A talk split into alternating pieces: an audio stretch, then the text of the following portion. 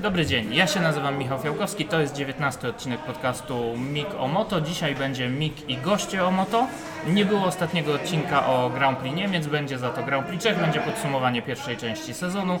E, I dzisiaj nie w pojedynkę, a z moimi wspaniałymi gośćmi, a więc Adam Badziak i Grzegorz Jędrzejewski, Polsat Sport. Witam Was panowie. Dzień dobry. Witam serdecznie pana Michała. Wypoczęci po wakacyjnej przerwie? Częściowo. Bardzo częściowo. No to dobrze, to dzisiaj się trochę nabiegacie, nabiegamy się zresztą wszyscy, ale zanim się nabiegamy, e, pogadamy sobie o tym, co działo się do tej pory w kategorii MotoGP. Pierwsza połowa sezonu za nami, Mark Marquez na czele, duża przewaga w klasyfikacji generalnej e, i ja bym zaczął od takiego pytania, bo moim zdaniem to już jest po zawodach. Mark Marquez zostanie w tym sezonie mistrzem świata, pytanie czy się zgadzacie, czy, czy jednak coś tu się jeszcze może zmienić? Oczywiście się może zmienić, bo to jest tylko i wyłącznie sport. Było 9 wyścigów za nami, 10 przed nami, więc może się zmienić. Natomiast oczywiście patrząc realnie, jeżeli nikt nie będzie miał kontuzji nie będzie jakichś sytuacji e, losowych, no to tak jak powiedziałeś, sytuacja raczej jest jasna. Forma Marqueza jest nieprawdopodobna. Czy motocykl Hondy jest e, lepszy? Trudno powiedzieć patrząc na pozostałych zawodników Hondy, ale na pewno Marquez się na tym motocyklu odnalazł, odnajduje. Jeżeli, tak jak powiedziałem, nic się nie wydarzy z jego stanem zdrowia, to moim zdaniem to jest tytuł dla Marka w tym sezonie. Wczoraj rozmawialiśmy o tym i przytaczałem ostatni wywiad Marka Marqueza dla Marki bodajże. E, I on troszeczkę czaruje, politycznie się wypowiada, że największym jego jednak rywalem jest Valentino Rossi, który jest drugi w klasyfikacji generalnej. Ale ja bym chyba jeszcze aż tak stanowczo nie powiedział, że to wszystko zamiatane, bo widzieliśmy, że tym roku, mimo tego, że ten motocykl jest dużo, dużo lepszy, motocykl Hondy, to jednak marka cały czas popełnia błędy. W sensie w większości w treningach e, dla niego szczęśliwie, ale jednak te błędy mu się przytrafiają. Widać, że jedzie na limicie. A więc no nie wiem, czy to będzie tak lekko. Pytanie, co zrobi konkurencja, co zrobi Ducati, co zrobi Yamaha. No właśnie, o tym... Valentino mówi, że Yamaha w drugiej połowie sezonu będzie dużo lepsza. Może ma jakieś informacje z fabryki. W końcu może mm, doszli do, do wniosku, że warto troszeczkę poza regulaminem popracować z elektroniką, jak to czynią inni. I może to jest e, klucz do sukcesu i tej dominacji Markeza, ukrócenia dominacji Markeza. Ale pamiętajmy, że czekają nas wyścigi, gdzie Ducati też będzie silne, a to właśnie jest y, bardzo dobra rzecz dla Markeza, który ma tą przewagę, o której Mik powiedział przed chwilą. Yamaha z Ducati będzie sobie nawzajem odbierała punkty, a Marquez może je nawet po prostu ciułać, choć wiem, że to nie jest zawodnik, który ma charakter e, Ciułacza. zawodnika, który gdzieś tam e, opuszczają go emocje, mówi, a to przyjadę sobie na 5-6 miejscu, bo to mi wystarczy i to będzie bezpieczne. Jak na ironię, 46 punktów przewagi ma Mark Marquez nad e, Valentino Rossim. E, Yamaha, dużo mówiliśmy pomiędzy sobą, też dużo kibice się zastanawiają, co się dzieje w Yamasze, co jest tym problemem. Vinales mówił nam e, na początku sezonu, że to jest elektronika, Valentino Rossi mówi, że on wie, ale nie powie. Teraz Vinales mówi, że to jest coś w zawieszeniu, że to jest coś w ustawieniach. Jak wy to widzicie? Ja widzę to tak, że Vinales nie bardzo wie o czym mówi. E, Bo zresztą wiesz dokładnie, że jak rozmawiasz z Vinalesem, to możesz mu zadać pytanie o pogodę, on ci odpowie i tak, że motocykl jest słaby i musimy pracować. Więc e, myślę, że tutaj kwestia jest taka, że troszeczkę zgubili się w Yamasze, ale też to, to co rozmawialiśmy wczoraj, Adam, że kwestia może właśnie mm, zmian, które też w przyszłym roku nas czekają, też e, związanych z elektroniką, troszeczkę ograniczenie tej dowolności, jeżeli chodzi o e, te wszystkie czujniki inercyjne, e, które są w motocyklu, powoduje, że Yamaha nie chce gdzieś tam ingerować w elektronikę pozaregulaminowo. I, I też ta filozofia, o której mówiłeś w Yamasze, że wszystko musi być zgodnie z zasadami, może właśnie to jest koszt, który ponoszą w tym momencie. Znaczy moim zdaniem tak, powiedz sobie szczerze, wszystkie rzeczy, które wynikają z błędów, tak jak mówi Marquez, zawieszenia, e, czy może niedoskonałości zawieszenia, niedoskonałości opon, właśnie można złagodzić elektroniką. Więc jeżeli ta elektronika nie jest na jakimś poziomie powiedzmy konkurencyjnym do e, innych e, e, motocykli, no to wtedy właśnie te błędy będą wychodziły, niedoskonałości zawieszenia. Więc to to Marquez też nie można, e, Vinales nie można powiedzieć, że się mija z prawdą. Gdyby to zawieszenie było jeszcze lepsze, ta elektronika nie musiałaby tak ingerować i, i dzisiaj moim zdaniem ona nie jest to zawieszenie na takim poziomie, czy załóżmy sobie nawet e, rama, żeby tej elektroniki nie potrzeba było lepszej. Moim zdaniem właśnie ta elektronika odjechała, bo wcale podwoziowo Yamaha zawieszeniowo nie jest gorsza od konkurencji, takie jest moje wrażenie. Natomiast no, patrząc na generalną klasyfikację, no to nie ma dwóch motocykli jednej marki tak wysoko, jak jest w przypadku Yamahy.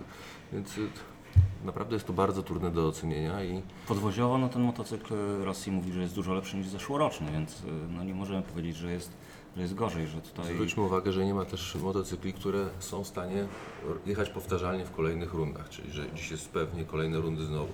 Oczywiście też mam wrażenie, że mogą na to wpływać opony. Ale wiesz do czego dochodzimy do takiego wniosku tutaj?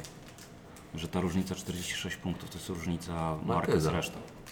Dokładnie tak. Ja, tak jak mówię, twierdzę, że już jest pozamiatane niestety. Może to nie jest popularna opinia, ale, no, ale chyba już jest poza zasięgiem Mark Marquez. I teraz pytanie, kto będzie drugi? Czy to jednak Valentino Rossi, czy jednak ten Vinales się odnajdzie, czy pogoni za nimi e, Zarko? Może zostawmy na razie Ducati e, z tej trójki Yamahy. Jak wy to widzicie? Kto, jest na... kto był najmocniejszy w pierwszej połowie sezonu, bo może tabela tego nie oddaje, bo te różnice są, są niewielkie. E, I kto będzie najmocniejszy w drugiej połowie sezonu? No, Vinales na pewno poprawił z- te starty wyścigu, które były katastrofalne. Nie mówię, że jest rewelacyjnie, ale jest lepiej. Natomiast w pierwszej części sezonu był lepszy Rosji i mi się wydaje, że teoretycznie, jeżeli e, tutaj z Vinalesem się nie poprawi e, nastawienie na pierwszą część wyścigu, no to e, Rosji moim zdaniem jest z tej dwójki, a jeżeli mówimy o Yamahach, to z trójki, biorąc pod uwagę Zarko, tak jak zresztą powiedział Marquez, największym konkurentem, może nie dla Marqueza, bo tak jak już Ty zauważyłeś, ta przewaga jest moim zdaniem za duża, ale z tej trójki kandydatem do drugiego miejsca to zdecydowanie Rosji. Grzegorz? Wy, myślę, że Rosji jednak, aczkolwiek nie chcę, żebyśmy mówili o Ducati, ja jednak e, widzę, że wbrew pozorom to właśnie zawodnicy Ducati mogą Znaczy chcę bardzo przejść do mocno- Ducati za, za Nie, chwilę, wiem, wiem, dlatego ale kto z tej z- trójki z trójki Yamahowskiej? Yamah, no, wydaje się, że jednak Rosji, chociaż Vinales imponuje w, w końcówkach wyścigów, naprawdę jedzie niewiarygodnie i jeżeli tylko posprząta gdzieś tam głowę i posprząta ustawienie na początek wyścigu, co pokazał w ostatnich jednak przed, przed e, przerwą wakacyjną wyścigach, no to może być bardzo trudnym rywalem dla Rossiego, odbierać mu punkty, tak ważne w klasyfikacji generalnej. Trochę nam się pogubił od jakiegoś czasu Joan Zarco. Po tej wywrotce we Francji jakby zupełnie inny człowiek. Różne teorie są na ten temat. Jak wy to widzicie? Co, Wiesz co się co? z nim dzieje? Ponoć rozstał się y, z, z Felonem. e, No i to by przed była wręcz sensacja. Rozstał się, ale wrócili do siebie. Głupio to brzmi, ale, ale tak jest.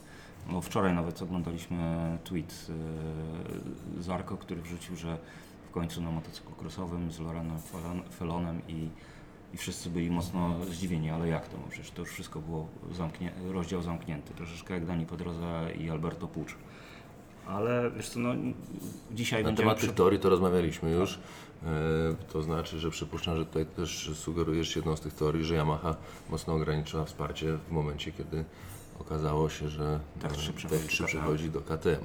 Znaczy, moim zdaniem pierwsza rzecz to oczywiście jest aspekt e, psychologiczny, czyli na pewno liczył i na pewno wiedział e, Zarko, że przechodząc do KTM nie będzie miał łatwo, a chciał wygrać jeszcze e, na Yamasze, co może mu nie być dane dość prędko na KTM-ie i liczył oczywiście na Le Mans. W Le Mans się wiemy jak skończyło i, i to trochę moim zdaniem zawodnika e, Wybiło. no gdzieś tam psychicznie podłamało. I to, I to się da odczuć po wynikach, jak się spojrzy, że od tamtej pory jest zdecydowanie gorzej. Ale ciekawe są słowa Hervé Poncharala, który mówił, że liczyli na dużo, dużo więcej i nie wie, co się dzieje z Zarko w ostatnich wyścigach i że jest to jakiś problem. Myślę, że jeżeli rzeczywiście doszło do e, rozejścia się dróg Felona i Zarko, no to na pewno dla niego jest e, gigantyczna zmiana, jeżeli chodzi o nawet e, głupi weekend wyścigowy, kiedy ma gościa, który mu cały czas gdzieś tam podpowiada, który mu radzi, potrafi go uspokoić. A wiemy, że Zarko w przeszłości potrafił nie panować nad głową.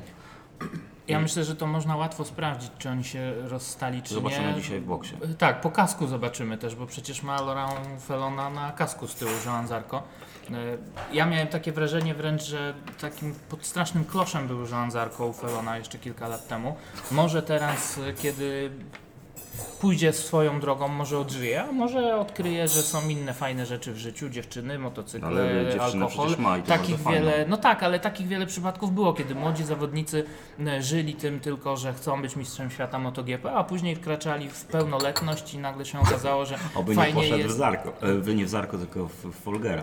Ja No tylko na jedną rzecz chciałem dodać, że nie mamy połowy sezonu, Zarko jest na piątym miejscu w generalnej klasyfikacji. Ma za sobą takie nazwiska jak Lorenzo e, na fabrycznym motocyklu, Jalone. fabryczne Suzuki Suzuki jedno i drugie, Pedroza, już nie mówię jak daleko jest za nim Pedroza, y, y, fabryczne motocykle Kala Crutchlowa, więc słuchajcie, naprawdę nie jest źle, może za bardzo dużo, za dużo tutaj po prostu y, takich spektakularnych wyników oczekujemy od Zarko, czyli tych podiów, a on jeździ po prostu no, Regularnie no, po w prostu, pierwszej no. dziesiątce był w każdym wyścigu poza Le Mans, gdzie się wywrócił, a tak to każdy wyścig skończył w pierwszej dziesiątce. I może ta presja właśnie powoduje, że gdzieś tam się chłopak nam e, pogubił. Ale pytanie, czy on się pogubił? się pogubił, Właśnie no. No pytanie, tak. czy on się pogubił. Bo Znaczy on sam mówił po, o, ostatnio, że po tej wywrotce we Francji stracił tę przyjemność z jazdy i to było chyba w Assen czy w Niemczech, że teraz powoli już tę przyjemność Tak. zaczyna e, odnajdywać, więc No ale wiesz, ale ta przyjemność uzależnia ją od zwycięstwa. W tym momencie widać, że ta przyjemność jest uzależniona od zwycięstwa.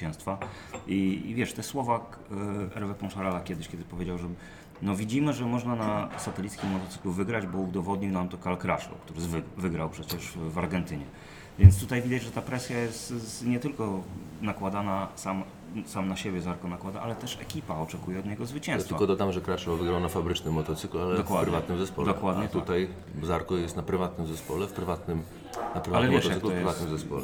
To, to, to, to kiedyś rozmawialiśmy o tym, czym różni się to satelicki zespół od fabrycznego. No, z tą osobami na dopleczu, no więc e, no, tak to No to wygląda. oczywiście. Zostawmy Yamaha, przejdźmy do Ducati. Andrea Dovizioso czwarty w tabeli, Jorge Lorenzo szósty, trzy punkty różnicy tylko pomiędzy nimi. No i mimo, że Dovizioso w tej tabeli jest wyżej, wygrał pierwszy wyścig sezonu, to jednak chyba wszyscy myśleliśmy, że będzie walczył o tytuł, a nie walczy. Ja mam takie wrażenie, że nie poradził sobie Andrea Dovizioso z tym, że ma w tym roku wreszcie mocnego team partnera i kogoś takiego, kto mu depcze po, po piętach, bo w zeszłym roku tego nie było. Była ta presja walki o tytuł z Marquezem, ale nie była ta presja walki z Jorge Lorenzo, z którym znają się od 18 lat, rywalizują od 18 lat, nie zawsze tam się pomiędzy nimi fajnie układało. Nie I ja układa mam, Nie układa się nadal zresztą, dokładnie. I ja mam takie wrażenie, że, że gdzieś to po prostu dało się we znaki Andrzej Dovizioso, on tego chyba nie dźwignął. Z kolei dźwiga ten ciężar e, Jorge Lorenzo, ale już też chyba za późno, żeby o tytuł powalczyć. No, siłą Dovizioso moim zdaniem w zeszłym roku to było to, że wchodził bez żadnej presji, wchodził tylnymi drzwiami i nagle e, w każdy wynik, który robił, było coś więcej niż e, od niego się oczekiwało. I, i to było dla zawodnika bardzo komfortowe. Teraz ten sezon, tak jak powiedziałeś, oczekiwania olbrzymie, tytuł mistrza świata nawet się przyklejało tutaj e, do Dovizioso, no i e, faktycznie nie dość, że okazuje się, że Marquez jest w świetnej formie, to jeszcze wyskakuje nagle nie wiadomo skąd Jorge Lorenzo, bo przecież no nawet e, podśmiechiwał się delikatnie z Jorge Lorenzo, swojego partnera Dovizioso, a teraz no, bardzo gorzką pigułkę musi przełknąć, bo jest za jego plecami. No i widać, że ciśnienie jest wielkie. Wywiady też ostatnie do Viciozo pokazują, że e, miłości tam nie ma pomiędzy nimi, a, pomiędzy nimi więc e, no, będzie ciężko mu do końca sezonu, bo Lorenzo już e, troszeczkę jest jak do Viciozo. On ma to serdecznie gdzieś już gdzieś. I on nie, nie ma ciśnienia, nie ma presji na wynik, bo i tak odchodzi, więc co go to obchodzi, tak? Dobrze No. zrobił, że odchodzi? E, tego nie wiemy, bo... bo W waszym zdaniem. Moim zdaniem e, źle zrobił. Źle. Znaczy, no oczywiście wiadomo, że my nie znamy szczegółów, jak to tam było. Jeżeli ktoś Cię wypycha, ktoś Cię nie chce, albo w ogóle no nie wiadomo, jak to będzie. Jeżeli oni by z niego zrezygnowali, to byłoby gorzej. Lepiej samemu powiedzieć, że odchodzisz. Natomiast e, dla mnie za wcześnie. Moim zdaniem trudniej będzie miał w Hondzie niż ma w Ducati. Powiedzmy sobie szczerze, Dovizioso e, no nie, Nie pociągnie tyle lat, tak. nie pociągnie Dovizioso tyle lat, co pociągnie Marquez. No wiadomo, że Marquez przejeździ jeszcze Lorenzo. Nie będzie sytuacji, że Marquez skończy karierę i to Lorenzo zostanie tym pierwszym w zespole Hondy, bo wiadomo, że tak nie będzie, bo jest starszy od niego i to dość sporo. No i myślę, że też charakterek Marqueza jest, wiemy jaki jest. Natomiast w, w przypadku Dovizioso jest starszym zawodnikiem od Lorenzo i tu mogła być sytuacja, że zaraz odejdzie Dovizioso, a Lorenzo zostanie tym numerem jeden, a widzimy, że naprawdę zaczyna to jest mistrz, to jest naprawdę wielokrotny mistrz świata, który potrzebował czasu. Trochę podśmiechów może, tak. było na jego temat, ale podśmiechujek, ale no, pokazał, pokazał naprawdę, że, że potrafi. Możemy sobie żartować z Lorenzo, że nie wiem, w deszczu ma problemy, ale to co zrobił w tym roku to jest ogromny szacun, bo, bo zwyciężyć na Ducati wiemy jacy zawodnicy przechodzili do, do Ducati i szybciutko kończyli karierę albo uciekali do Yamaha z powrotem, więc e, no, naprawdę gigantyczny szacun.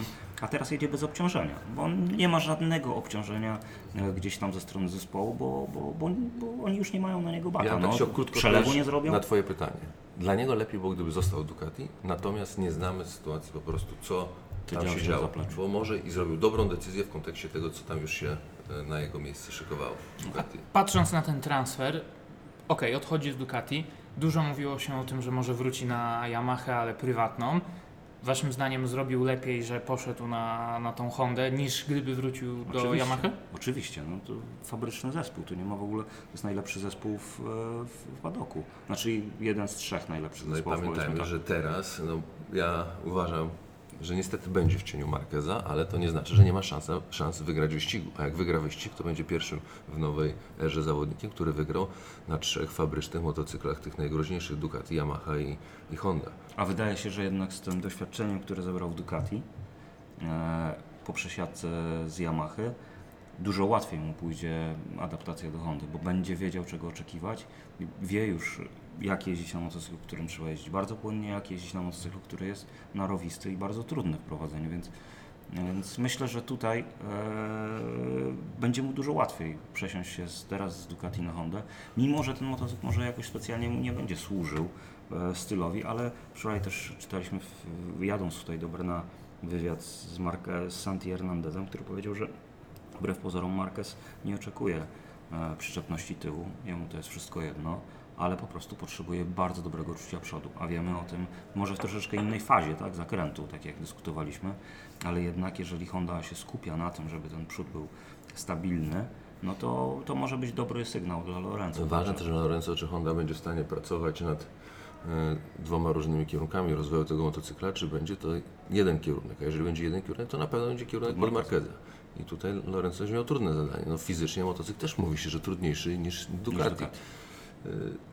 Także no, no trudne zadanie. Trudne zadanie dla e, tego zawodnika, ale pokazał, że z jednego trudnego zadania w pewnej części się wywiązał. No. Ale chyba też takie największe urozmaicenie tego kolejnego Dokładnie. sezonu. To jest ciekawe. Zresztą no, cały czas pozostaje ta Yamaha dla nas wielką zagadką, ta prywatna Yamaha, więc też nie wiemy między czym a czym wybierał tak naprawdę Jorge I Lorenzo. czy miał wybór, tak, facto, no bo widać, że tam były inne jednak priorytety gdzieś tam narzucone przez Yamaha, skoro ma być to juniorski zespół, tak jak to było Tech 3. E, Mówi się o Morbidellim, ale żadnych informacji Ale ja myślę, że to Oczekiwaliśmy, tylko- że tutaj się dowiemy, ale na razie nic Ale nie ja szczerze mówiąc myślę, że jednak było na rzeczy e, osoba Jorge Lorenzo w Yamasze i myślę, że to bardziej Lorenzo zrezygnował z Yamaha niż Yamaha zrezygnowała z Lorenzo kosztem Ale e, słowach- juniorskiego zespołu. Ale po słowach Jarvisa dziwiłbyś, dziwisz się, że zrezygnował z Yamaha? Kiedy to powiedział, że przechodząc do ekipy satelickiej musisz oczekiwać, nie możesz oczekiwać, że będziesz miał wsparcie takie jak w fabryce, no więc dla, Lore- dla Lorenzo no to wybór był oczywisty. Albo... I to też chyba kwestia jego ego, że trudno byłoby mu się pogodzić ze startami w takim satelickim teamie, kiedy No, ale jest droga trzykrotnym dalej, co mistrzem dalej, świata. tak? Dokładnie, no mógłby liczyć, że może kiedyś Valentino Rossi tę karierę zakończy, ale na to też nic się e, nie zapowiada. Jest jeszcze kilku innych zawodników w pierwszej dziesiątce, ale ja bym chciał przeskoczyć na e, dwunaste miejsce do Daniego Pedrozy, bo z nim się dzieją jakieś straszne rzeczy ostatnio. E, ogłosił, że kończy karierę. Będziecie tęsknić za nim? Tak. Tak, bo mówiliśmy o tym wielokrotnie. Znaczy ja, nie wiem jak Adam, ale wielokrotnie mówiłem o tym, że z punktu widzenia kibica, nie mówię sportowego, z punktu widzenia kibica bardzo chciałbym zobaczyć Pedroza na innym motocyklu. I to jest dla mnie klucz cały. Nawet żeby jeździł rok. Ale z drugiej strony też mu się nie dziwię, no bo jak zobaczymy na wykres połamanych kości Daniego Pedrozy, no to połamane miał wszystko. Gdzieś chyba już przegrzany temat jest. I, I też dla takiego zawodnika jak Pedroza przejście na satelicką Yamaha to nie jest chyba klucz do sukcesu. Zresztą ponoć o to rozbiło się w ogóle. Rozbiły się te dyskusje z potencjalnym Petronas Yamaha. Trudno, żeby nie tęsknić za Pedrozą, bo w zasadzie no, jak sięgniemy pamięcią, to Pedroza tutaj był i był bardzo charakterystycznym zawodnikiem, małym rycerzem, który wyróżniał się od innych e, z tym właśnie, że był maleńki i, i, i gdzieś e, na pewno jest to zawodnik, który ma jedną z większych ilości kibiców na całym świecie i, i naprawdę bardzo sympatyczny i, i będziemy go pamiętali. Natomiast no, ja nie ukrywam, że uważam, że za długo trzymali go w Repsolu, może inaczej, nie za długo go trzymali. On za długo sam siedział w Repsolu, bo tych wyników nie było. To jest jeden z najlepszych zespołów, a sam zgodził się na bycie jakby cieniem dla Marqueza. Wtedy była szansa, moim zdaniem, powinien spróbować. Ja bym spróbował na jego miejscu nowego wyzwania, nowej motywacji w postaci innego motocykla, łagodniejszego, czy y, próbować gdzieś tam jakoś y, wejść na Yamaha, czy może nawet zaryzykować Suzuki y, i, i po prostu innej przygody w życiu y, na sam koniec tej przygody z MotoGP spróbować. Nie zrobił tego i chyba teraz faktycznie już było za późno na to przejście do Yamaha, zwłaszcza, że tak jak w kontekście Lorenzo nie wiemy co ta Yamaha byłaby w stanie zaoferować. No i co powiedzieli, a no widzicie ten Lorenzo, ten y, Pedroza to nie to, że na Hondzie sobie nie radzi, on sobie w ogóle nie radzi.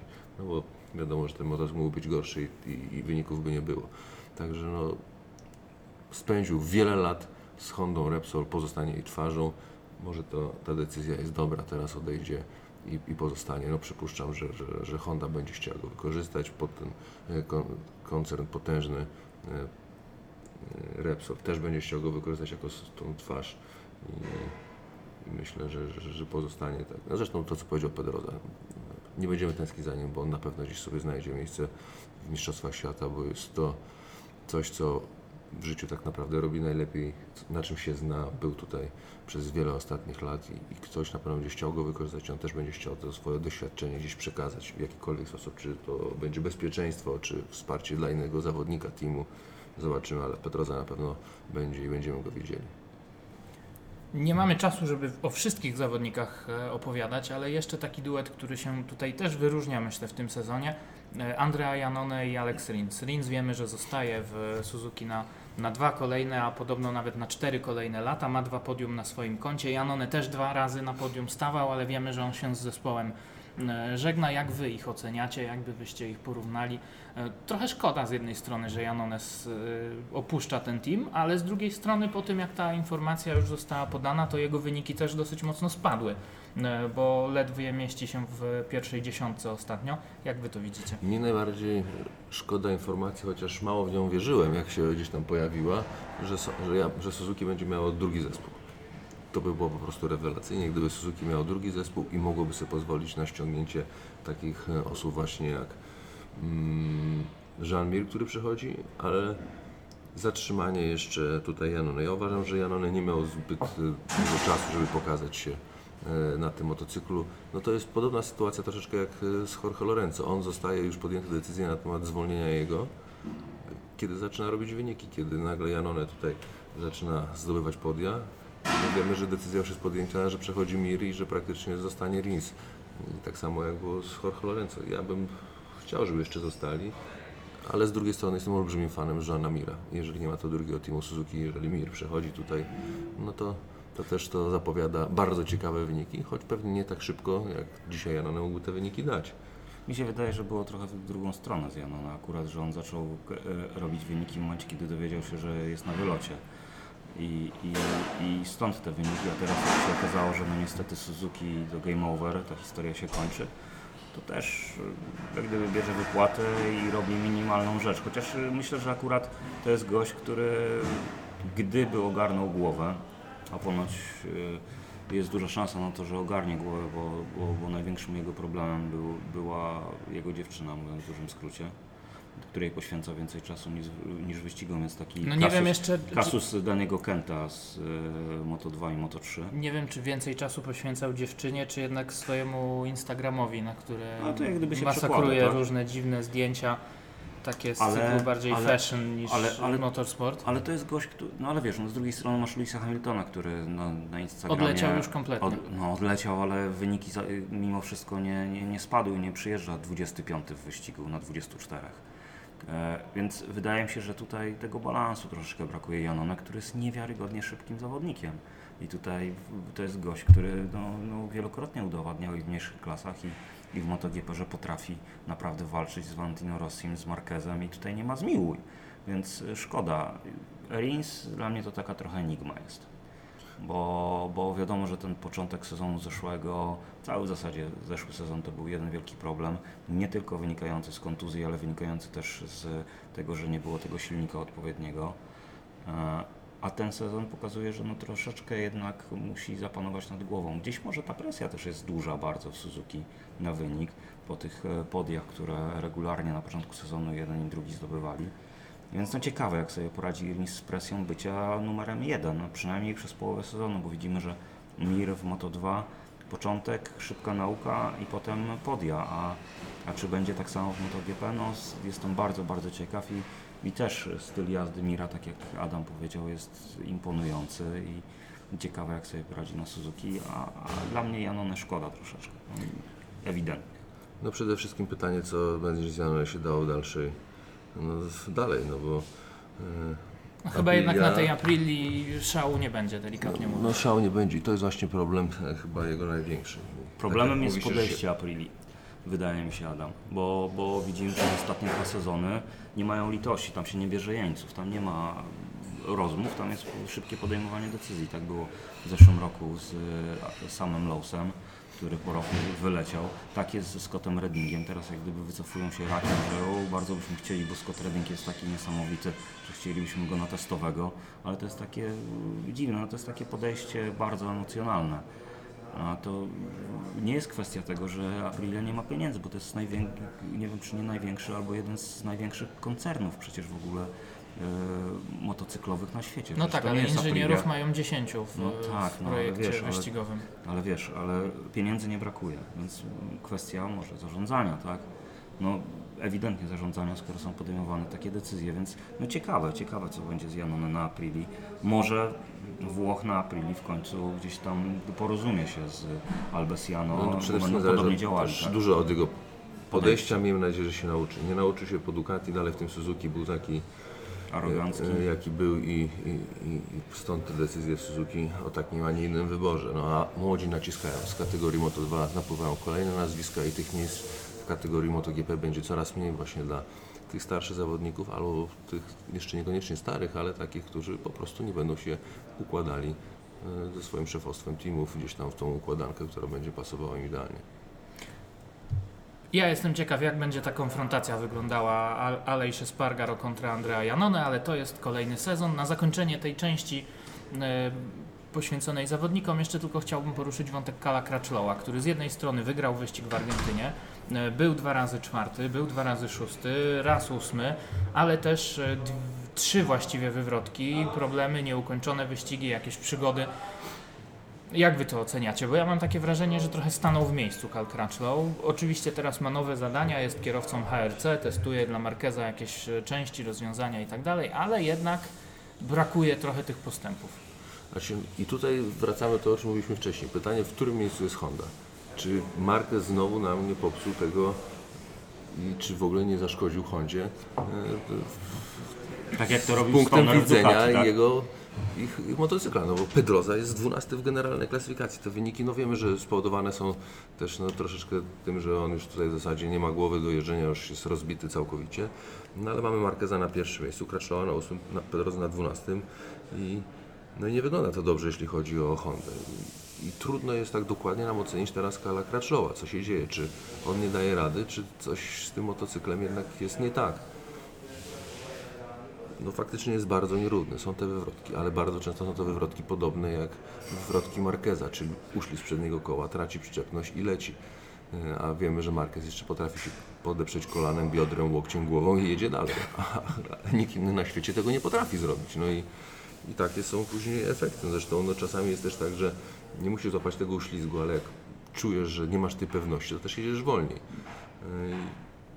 Trudno mi tutaj ocenić Crutchlowa, bo w sumie ten wynik też nie jest zły. To jest ósme miejsce w generalnej klasyfikacji, czyli gdzieś tam zaraz za pierwszą piątką, a mamy przecież silne e, Ducati, mamy silne Yamahy, więc to miejsce jest oczywiście pewnie no, no, nie takie, jakie sobie Crutchlow życzył, natomiast nie jest najgorsze. No ale chyba nie jest szczęśliwe, że przed nim jest Danilo Petrucci, który też jedzie na fabrycznym motocyklu, ma 5 punktów chyba więcej.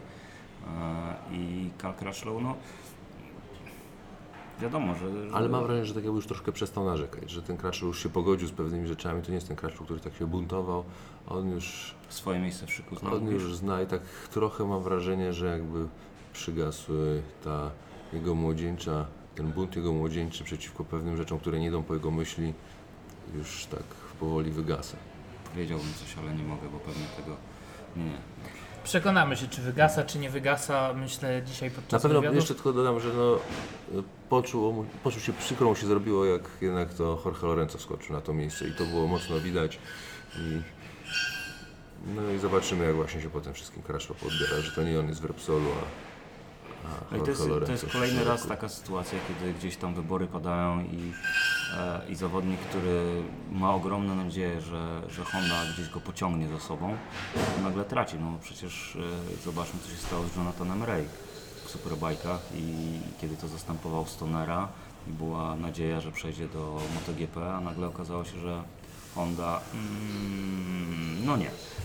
No i, i szybciutko uciekł na Kawasaki, tak, z Hondy, która była niekonkurencyjna. I tutaj mamy podobną sytuację. Crutchlow, który bardzo mocno zaufał Hondzie, jeżeli chodzi o rozwój swój, bo motocykla to jedno.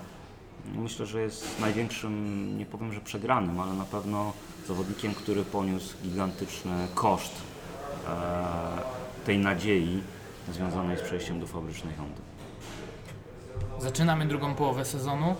Pierwszy przystanek Grand Prix Czech. Moim zdaniem wygra Marquez. Honda tutaj testowała, jest przygotowany z pewnością dobrze do tego wyścigu, ale zapominając Ale na Yamaha chwilę... też testowała. E, Tak, e, ale zapominając na chwilę o tym, co, co będzie się działo na torze, co Wy przygotowaliście na ten weekend, czego się mogą spodziewać widzowie Polsatu Sport, jak to wygląda, jeśli chodzi o Grand Prix Czech. No zacznijmy od tego, że zaraz będziemy zdzierali nasze podeszwy i biegali. Mamy przede wszystkim ogromną ilość wywiadów, bardzo ciekawych wywiadów. Miejmy nadzieję, tak wyjdą ciekawie, ale ilość jest ich naprawdę duża, porażająca. Spodziewałem się, że ktoś mi odmówi. Okazało się, że wszyscy potwierdzili. To teraz wiem, dlaczego wszyscy mi odmówili. Więc to jest ta pierwsza, chyba najważniejsza rzecz. No, oczywiście będą nagrody, bo wiemy, że sponsorem rundy jest Monster i wiemy, że Monster też tych nagród troszeczkę przygotował. Czekają mnie w pokoju te nagrody już. Tak, także e, Grzegorz ma pełen pokój, a powiem szczerze, że chatę ma olbrzymią, więc będzie tych nagród troszkę, a dodatkowo oczywiście jesteśmy w Brynie, jest wielu naszych kibiców, więc liczymy na jakieś piwko na spotkanie i wspólne dyskusje na temat wyścigów. A No i- Monster Girls. O, na przykład. Ale to z tobą, bo ty cały czas ten temat poruszasz. Ale to już jak, wiem, zgaśnie to czerwone, jak zgaśnie to czerwone światełko, to porozmawiamy na te tematy. Zresztą pewnie będziemy się widzieć też na, na jakichś live'ach, na jakichś Facebookach i tak dalej. Także Dery i te sprawy. to ja już tam nie wiem, gdzie wy wchodzicie. Ale y, wiecie, jak chłopaków szukać w każdym bądź razie, na jakich aplikacjach. E, oczywiście Małpa Adam Badziak, Małpa Grzegorz Podkreśnik GP na e, Twitterze. Już nam tu puścili muzykę, czyli chyba nas chcą przegonić, także e, ja Wam bardzo dziękuję panowie, bardzo dziękuję wszystkim, którzy też byli z nami. Słyszymy się po Grand Dawaj, jedziemy po akredytację. i jedziemy po akredytację. Tak jest. Jak to mówią Czesi, na skle. Na razie, dzięki. Dziękuję.